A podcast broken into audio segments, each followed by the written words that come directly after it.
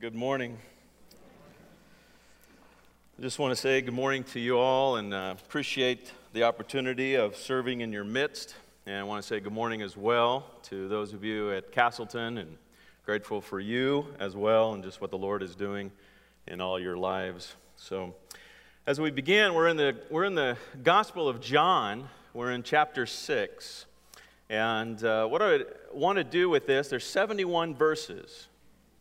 And uh, so we're not going into great detail into all of those verses, but what I'd like to do is I'd, I'd like to look at the four scenes, the four um, fundamental scenes of this chapter, and I want us to look at it with two guidelines. One, or guideposts, if you will, is, is thinking through what does Jesus reveal about himself, and then also what are the people's response to Jesus. So we're looking at the revelation and the response, the revelation of Christ and the response of the people. And then from there, I want us to then look at five principles that we glean uh, from just how did Jesus interact with such a ministry circumstance. And so that's what we want to look at.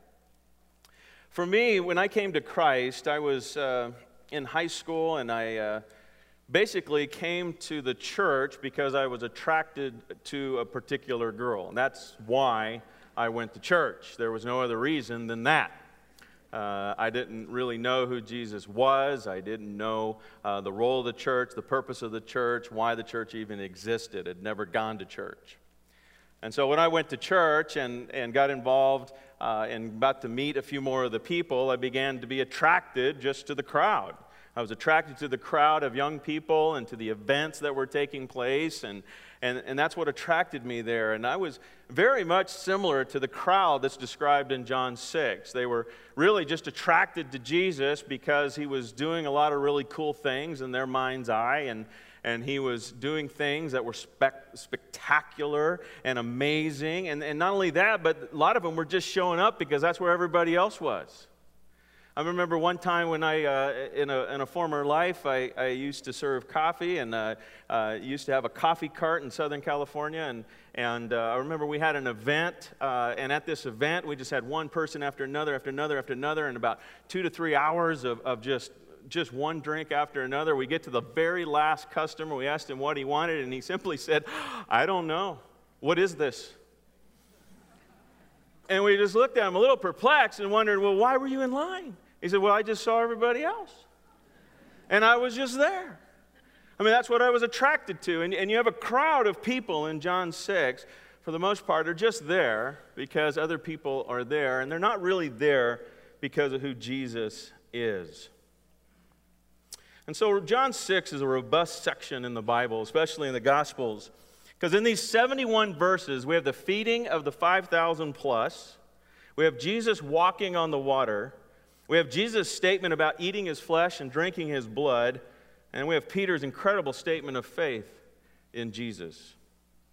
But what is a resounding theme is the response of the people to what Jesus has revealed about himself by way of signs and proclamation.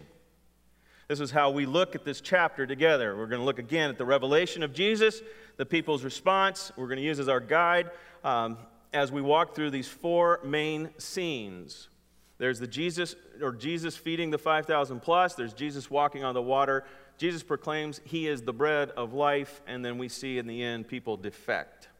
So we're going to look at those four scenes using those two ultimate revelation response as our guide so that we can then come away with five principles for how we minister in circumstances like these.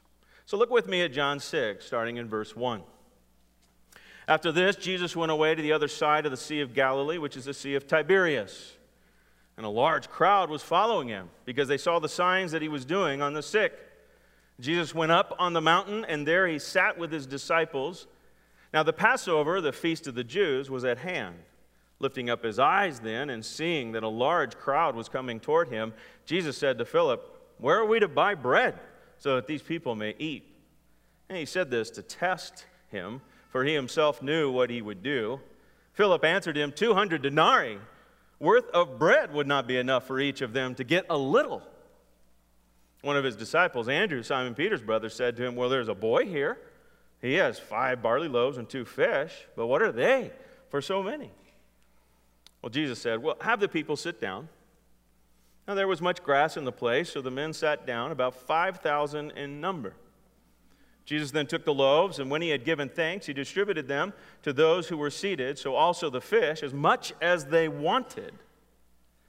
And when they had eaten their fill, he told his disciples, Gather up the leftover fragments that nothing may be lost. So they gathered them up and filled 12 baskets with fragments from the five barley loaves left by those who had eaten. When the people saw the sign that he had done, they said, This is indeed the prophet who is to come into the world. Perceiving then that they were about to come and take him by force to make him king, Jesus withdrew again to the mountain by himself. And so here we have the first scene. Jesus feeds the thousands. We, we have recorded for us 5,000 men. It doesn't include the women and children. We could have 20,000 people being fed here. And as we look at this first scene, we want to look at what does Jesus reveal about himself and how do the people respond. Ultimately, what Jesus is revealing about himself is that he is the God of creation. He creates food for the people to eat. And what would that take? A scientific study was actually conducted by Christian scientists to determine how much power would it take to create that kind of food. And let's assume that they had a half a pound for everybody because they ate as much as they wanted and it was the best thing they had ever eaten. So they probably, we'll just say, ate a half pound. That's reasonable, I think. So, if you were going to create a half pound of food for 20 to 25,000 people, how much energy would it take to turn that into mass? E equals mc squared. Energy is mass times the speed of light squared. That's Einstein's famous equation. So, how much would that take? So, these scientists did a scientific study. And this is what they discovered it would take all the electrical power on Earth running at 100% output, 100% of the time for four years. That's how much energy it would take to create that meal. Now, you think that's a lot of energy. It is a lot of energy. But this is nothing for Jesus. Try this the sun, and He created the sun. Without Him was not anything made that was made, right? The sun consumes approximately 600 million tons of matter per second, generating enough energy in one second to supply all the U.S. current energy needs for 13 billion years in one second. That's some power. This is what's on display. Now, the disciples didn't know the science of that, and probably not many of us did either but it's simply beyond comprehension compared to what he has the power to do in just one star, the sun, let alone the feeding of the thousands. So, how did the people respond to this? Just bow down in total awe and amazement for this incredible power? And they were fascinated by the miracles, that's why they were there. It says repeatedly throughout the New Testament, again and again, they were drawn by the signs and the wonders. They followed him here because of the miracles. That's exactly what he says in verse 2. That large crowd, they were following him. Why? Because they saw the signs that he was doing on the sick. Maybe they wanted another level of life. Life is painfully mundane, it's going nowhere. Solomon points this out, makes this clear in Ecclesiastes 1. Vanity of vanities, says the preacher. Vanity of vanities, all is vanity. See, what does man gain by the toil at which he toils under the sun? A generation goes, a generation comes, but the earth remains forever. So, in other words, what real impact do people really have? The sun rises, the sun goes down, hastens to the place where it rises. The sun comes up, sun goes down, sun comes up, sun goes down. You get up, you eat, you go to work, you go home, you eat, you go to bed. You get up, you eat, you go to work, you eat, you go home, you go to bed. Right? That's what we do. That's the mundity of life. He goes on to say the wind blows around to the north, around and around goes the wind. On its circuit, the wind returns. All streams run to the sea, but the sea's not full. To the streams flow, that's where they flow again. All things are full of weariness. A man cannot utter it. The eye's not satisfied with seeing, or the ear filled with hearing. What has been is what will be, and what has been done is what will be done, and there's nothing new under the sun. Now, is there something that we might say? This is innovative, this is new. Well, it's already been done in ages before us. We just think it's new because we don't remember. That's the whole point Solomon's making. Life is vanity. It's vain, it's vanity of vanities. Life is mundane. And he points this out. The entire book of Ecclesiastes is about what is life like and can we find satisfaction without God? And without God in the picture, life is inevitably mundane. And so the crowd sees him as something of a spectacle, something exciting. Our relationships are tough, our families are a mess at times, disappointments abound. Romans 8 reminds us we know whole creation is groaning in light of this. Somebody comes along then in the name of Jesus, offers health, wealth, prosperity, happiness, satisfaction, fulfillment. They're going to attract a crowd. They're going to attract a crowd. Truth doesn't matter. Only what is the here and now. The people wanted the spectacle, they wanted the, the experience, they wanted the daily sustenance that would relieve them from work. They wanted to capture him, they wanted to make him king because they just wanted him to conquer and squash Roman rule and oppression. They wanted what was temporal. That's, that's what they saw in Jesus.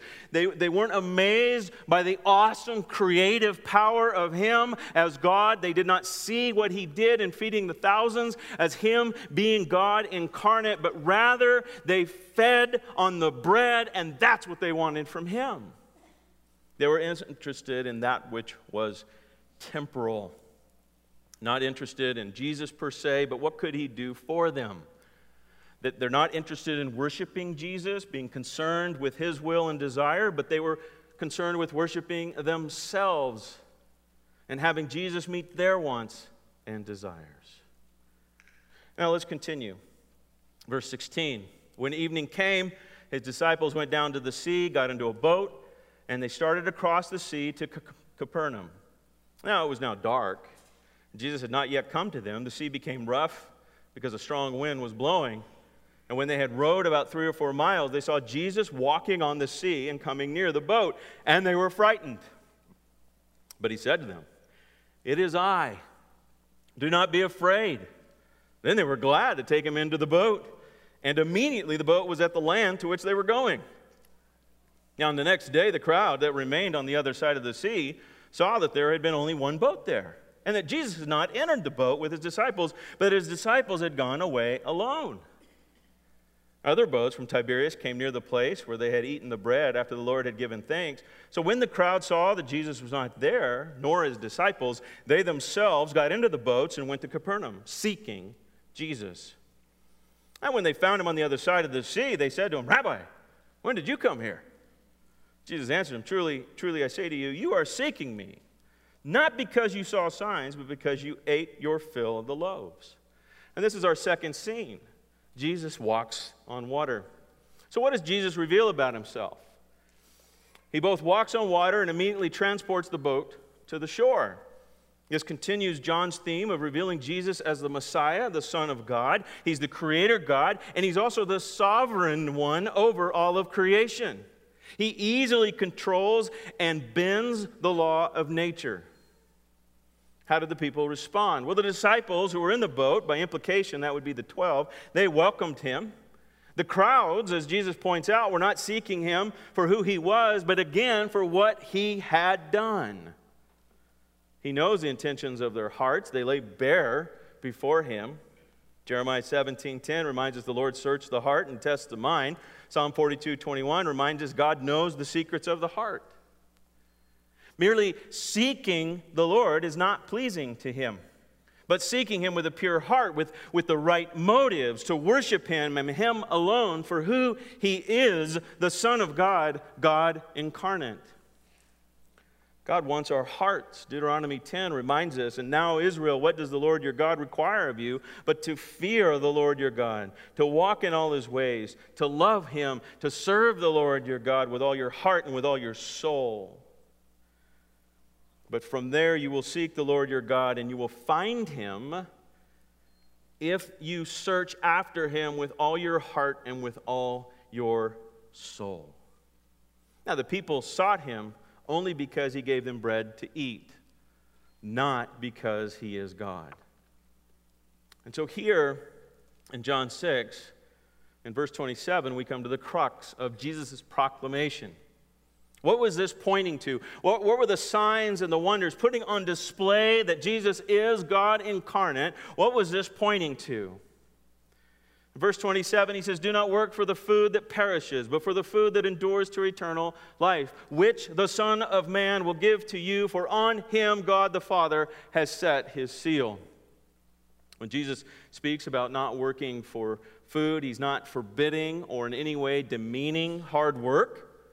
But rather, what he is doing is he's rebuking and exhorting them that excessive attention to labor for the body, to the neglect of the soul, is wrong, is not a good practice, is not ultimately healthy. Matthew 16, 26 says it like this For what will it profit a man if he gains the whole world and forfeits his soul? The people, like many today, value what is temporal far more than what is eternal. And what the gospel message of Jesus Christ does is it helps people to understand there's more to life than what is the here and now. There is eternal, eternality, there's eternal life, and that is found in Jesus alone. We often underestimate the health of our soul and overestimate the health and prosperity of our bodies. We do well to listen to the words of Paul when he says to Timothy, For while bodily training is of some value, godliness is of value in every way, as it holds promise for the present life, but also for the life to come. In response to Jesus, they said to him, Then what must we do to be doing the works of God? See, again, fundamentally, man is because of the inherent sin within, we want to earn eternal life. It's just, it's, it's part of the pride within us. We want to earn it, we want to merit it. We are proud in heart and we, we seek autonomy and self reliance. We don't want to depend on anyone.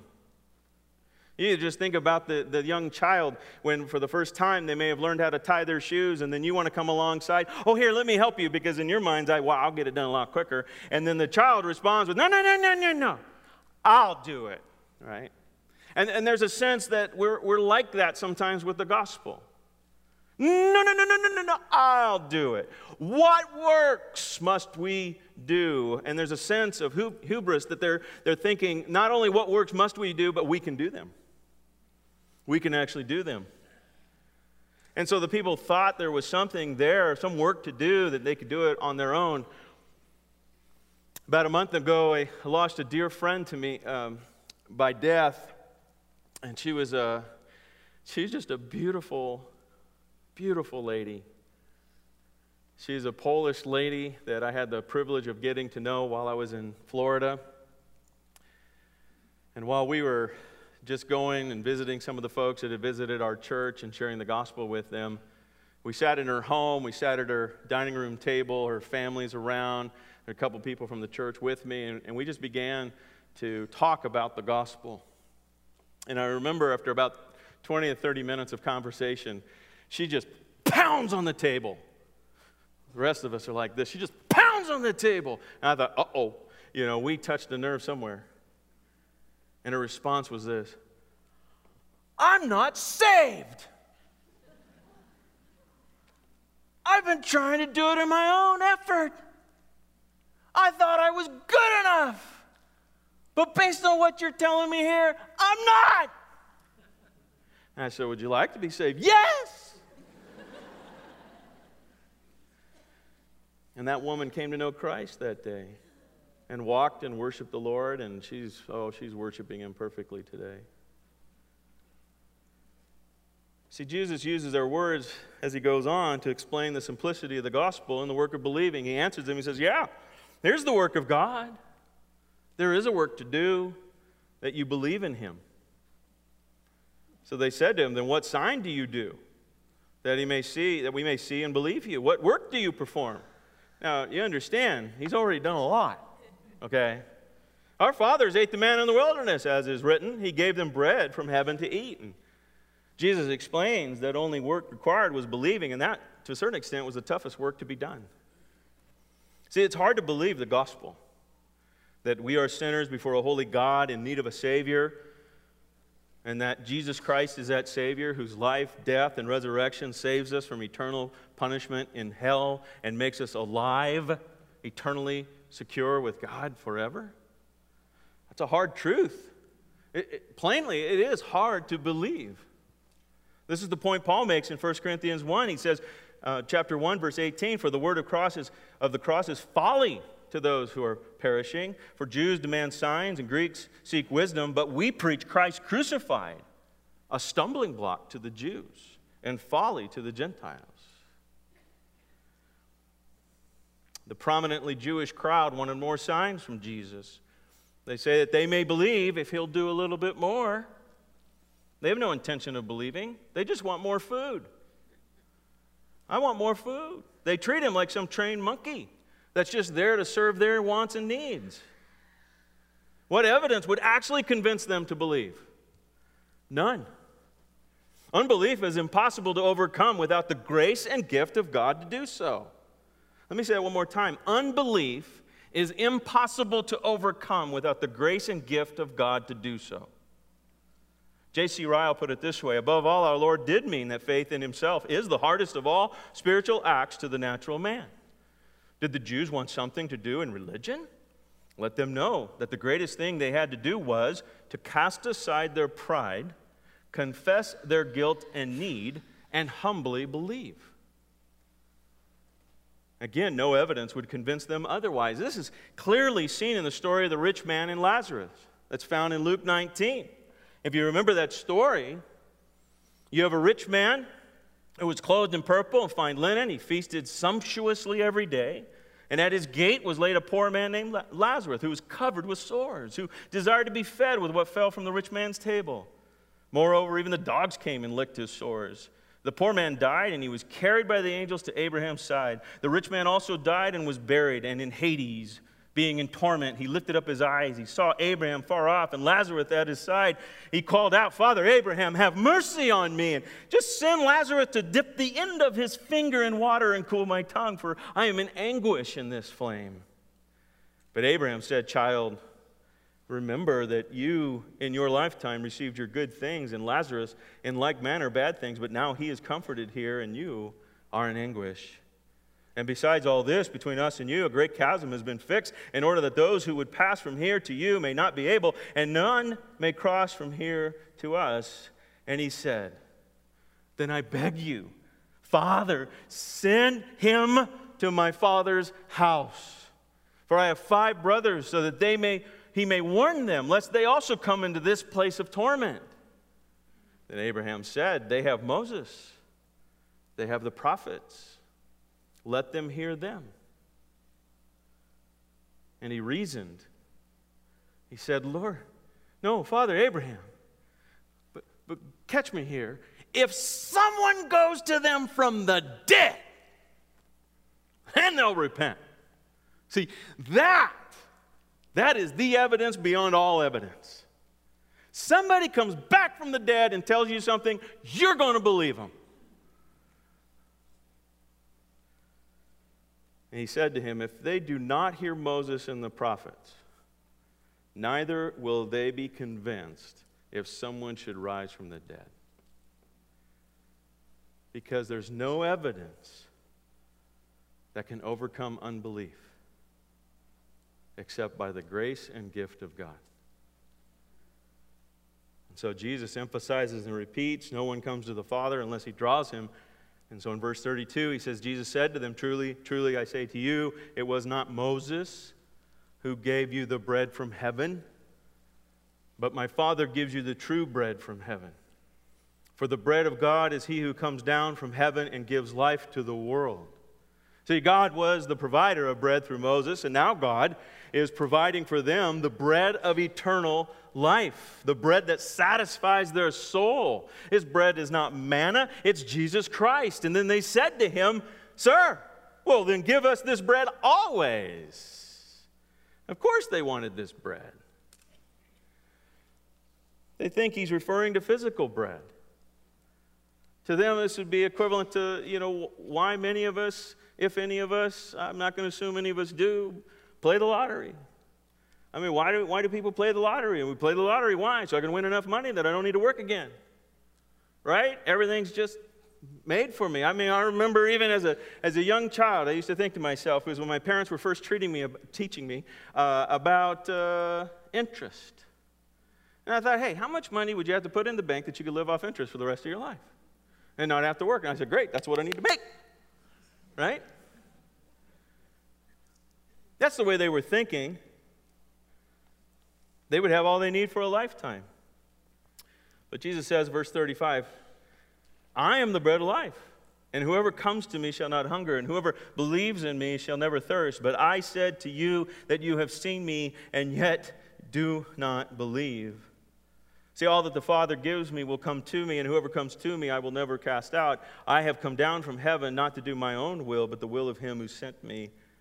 And this is the will of him who sent me, that I should lose nothing of all that he has given me, but raise it up on the last day.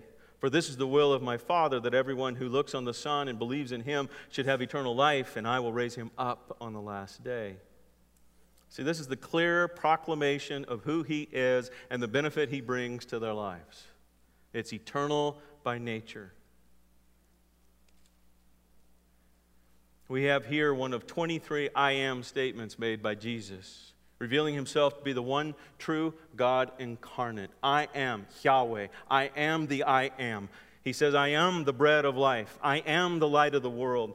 I am the door of the sheep. I am the good shepherd. I am the resurrection and the life. I am the way, the truth, and the life. I am the true vine. This is true life and sustenance, life for the soul, for eternity.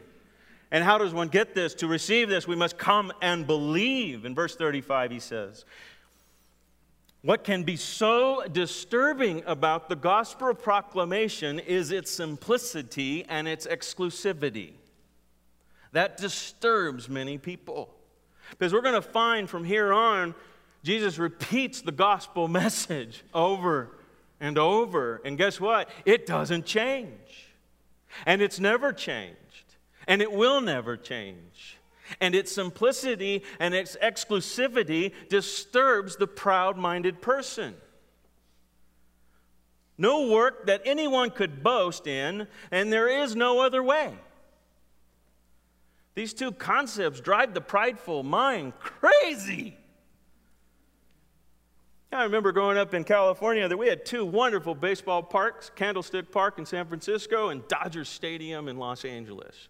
You know what was so annoying about both of them? There's only one way in and one way out. Drives you crazy, right? And you just sit there and you think to yourself, there's got to be another way to get out of here. Candlestick, sure. Go in the water, swim. You know? Los Angeles, sure. Climb a mountain. There's no other way. And it drives us crazy. Oh, and it can't be that simple. No, no, no. In my prideful mind, it's got to be really complex. And we need to be able to sit around for the next 15, 20, 30, 50, 70 years discussing its complexity and still know that we don't understand it. And it disturbs people, the simplicity and exclusivity of the gospel. And Jesus grieves over unbelief. I said to you, you have seen me, and yet do not believe. Later on, we'll see Jesus even saying, Are you going to leave me also? There's a grief that's implied. Jesus will not reject, and here's the good news about the gospel he, He's not going to reject one or lose one who comes and believes. This is what he means in verse 37 through 40. This is good news. See, Father gives me, all that Father gives will come to me. I will never cast out. I should lose nothing of all that He has given me. I will raise it up on the last day. This is the will of my Father that everyone who looks on the Son and believes in Him should have eternal life. I will raise Him up on the last day. Oh, the security that the gospel brings. This is the straightforward gospel of Jesus Christ. It's simple, it's plain, a comfort to those who believe, and disturbing to those who do not. And so in verse 31, the Jews grumbled about him because he said, I am the bread that comes down from heaven. And they said, Is this not Jesus, the son of Joseph, whose father and mother we know? How does he now say, I've come down from heaven? See, they're disturbed because they merely see Jesus for his humanity. He's just like us. How can he be from heaven when he was born to his father and mother? And Jesus answered them, Don't grumble among yourselves. No one can come to me unless the Father who sent me draws him, and I will raise him up on the last day. Repetition is the mother of learning. And the gospel message doesn't change. He repeats what he just said to make his point clear. The people are stumbling over his proclamation because there's a, a work of God that is needed in their lives. In and of themselves, they will not and cannot understand what Jesus is saying. Again, Paul emphasizes this in 1 Corinthians 1, verse 21 For since in the wisdom of God, so in other words, by his own design and plan, the world did not come to know God through wisdom. In other words, God's designed it that nobody's going to get to God on, in and of themselves. Nobody's going to walk around and try to discover God and then all of a sudden discover Him. Because it says it pleased God through the folly of what we preach to save those who believe. Unless we're given the eyes to see and the ears to hear, we will not overcome our disbelief, nor will the people to whom we declare and proclaim the gospel. So Jesus goes on, it's written in the prophets, they will all be taught by God. Everyone who has heard and learned from the Father comes to me. Not that anyone has seen the Father except he who is from God. He has seen the Father. Truly, truly, I say to you, whoever believes has eternal life. I am the bread of life. Your fathers ate the manna in the wilderness, and they died. This is the bread that comes down from heaven, so that one may eat of it and not die. I am the living bread that came down from heaven. If anyone eats of this bread, he will live forever. And the bread that I will give for the life of the world is my flesh. Oh, now things get real interesting for the crowd. They brought up the manna in the wilderness, and Jesus shows how much better and far superior he is by way of comparison. Namely, he compares the temporal with the eternal. Again, seeking to proclaim the greater value of the soul over the body in keeping with the eating and drinking for temporal sustenance, Jesus uses this in simile fashion to reiterate that one must believe in the life and death of Jesus Christ to be saved and to have eternal life. Once again, the people show their unbelief. In verse 52, the Jews then disputed among themselves, saying, Okay, how can this man give us his flesh to eat? So Jesus said to them, Truly, truly, I say to you, unless you eat the flesh of the Son of Man and drink his blood, you have no life in you. Whoever feeds on my flesh and drinks my blood has eternal life, and I will raise him up on the last day. For my flesh is true food, and my blood is true drink. Whoever feeds on my flesh and drinks my blood abides in me, and I in him. As a living Father sent me, I live because of the Father. So whoever feeds on me, he also will live because of me. This is the bread that came down from heaven, not like the bread the fathers ate and died. Whoever feeds on this bread will live forever. And Jesus said these things in the synagogue as he taught at Capernaum. And again, in keeping with the bread metaphor, and quite possibly the Passover, for that is the, the context that this is written, Jesus equates eating with believing, and his flesh and blood with his life and atoning sacrifice. Fundamentally, what is it that Jesus reveals about himself? He is God, the Savior of mankind. And what was the people's response? Disbelief. And so this brings us to the last scene. This is both a, a grievous and a joyful scene. It portrays the ongoing ministry of the gospel. It captures what the ministry of the gospel is. It is a grievous task. It, it brings much grief in sharing the gospel. It also brings much joy. When it comes to the actual gospel message, and not about what they might get for themselves that is temporarily satisfying, people defect from Jesus.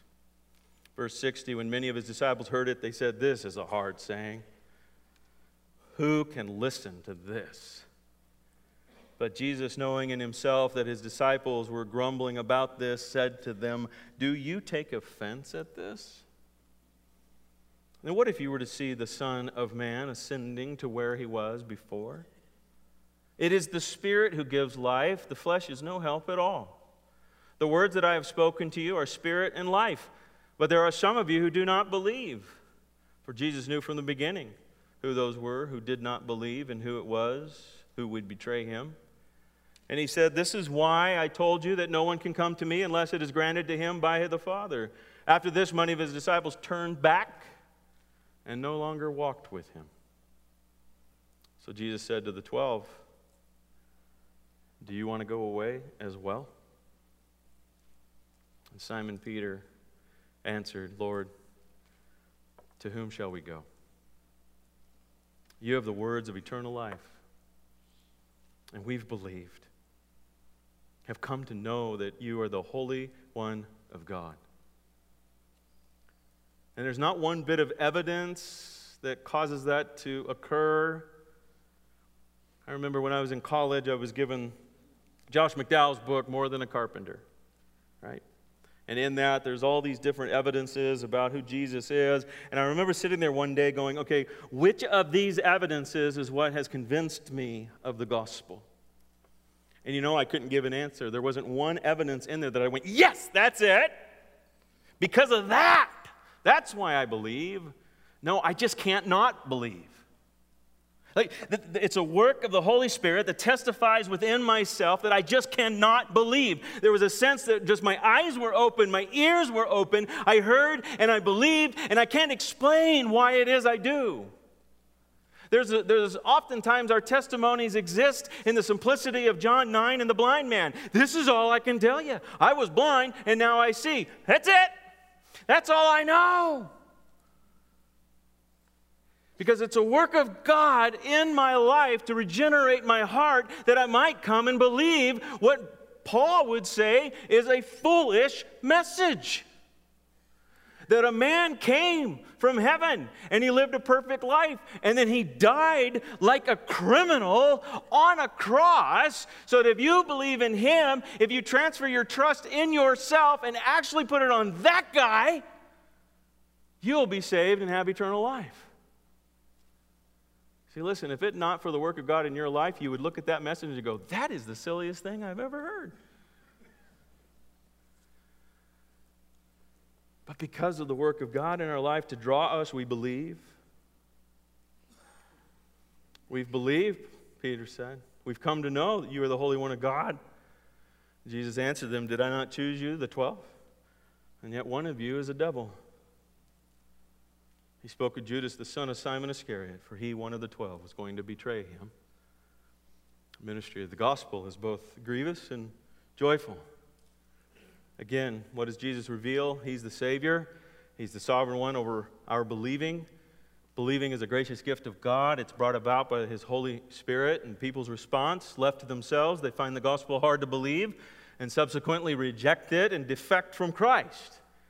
But those who do believe, it is the words of eternal life. And once again, Paul is helpful here in 1 Corinthians 1, verse 18. The word of the cross is folly to those who are perishing, but to us who are being saved, it is the power of God. So, what can we glean from Christ on how we might respond to similar ministry situations? Let me give you five things to think through in, our, in your ministry of evangelism. Number one, grieve for those who reject the gospel. Jesus tenderly cares for people. He grieves over unbelief and defection, and so should we. We are tempted to concern ourselves more with how unbelievers treat us or make our lives less than comfortable rather than grieving over their lost condition. So let us grieve over the unbelief of people. Number two, in that grief, may we comfort ourselves with the sovereignty of God. We saw how Jesus consistently spoke of God drawing people to believe. We have a responsibility to faithfully proclaim the gospel, but it is God who enables them to believe it. We are tempted to overly criticize our presentations and think, oh, if I only had, oh man, why didn't I think of that then? But Job 42 2 says that nothing can thwart God's plan, including you. Strive to be faithful, not perfect. Skill comes with practice. Third, depend on the power of the gospel message. The message does not need your phenomenal oratory skills to be effective. Romans 1:16, I'm not ashamed of the gospel.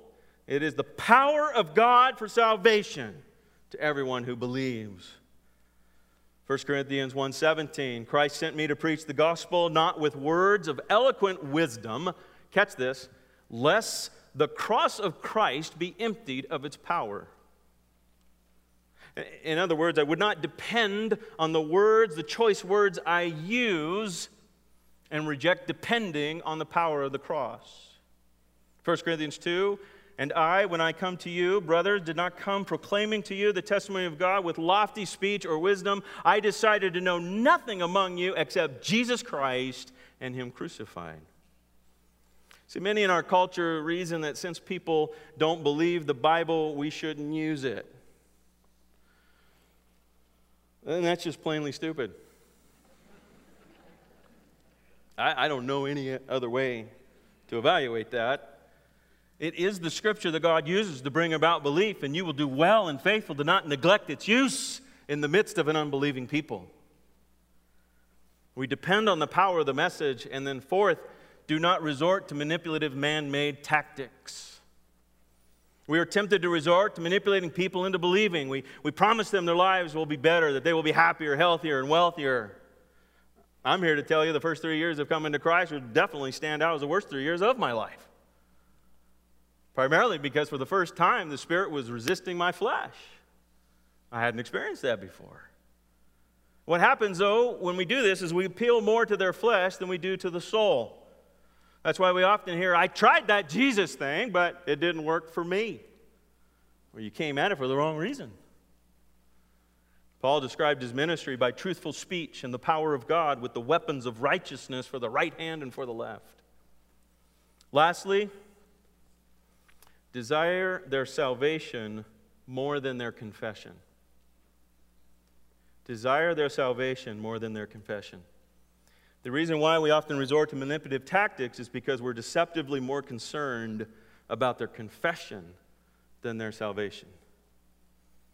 I remember sharing with a friend of mine, and his response to me was this I, I, don't, I, don't, I don't want to believe in Jesus because then I would have to change my life.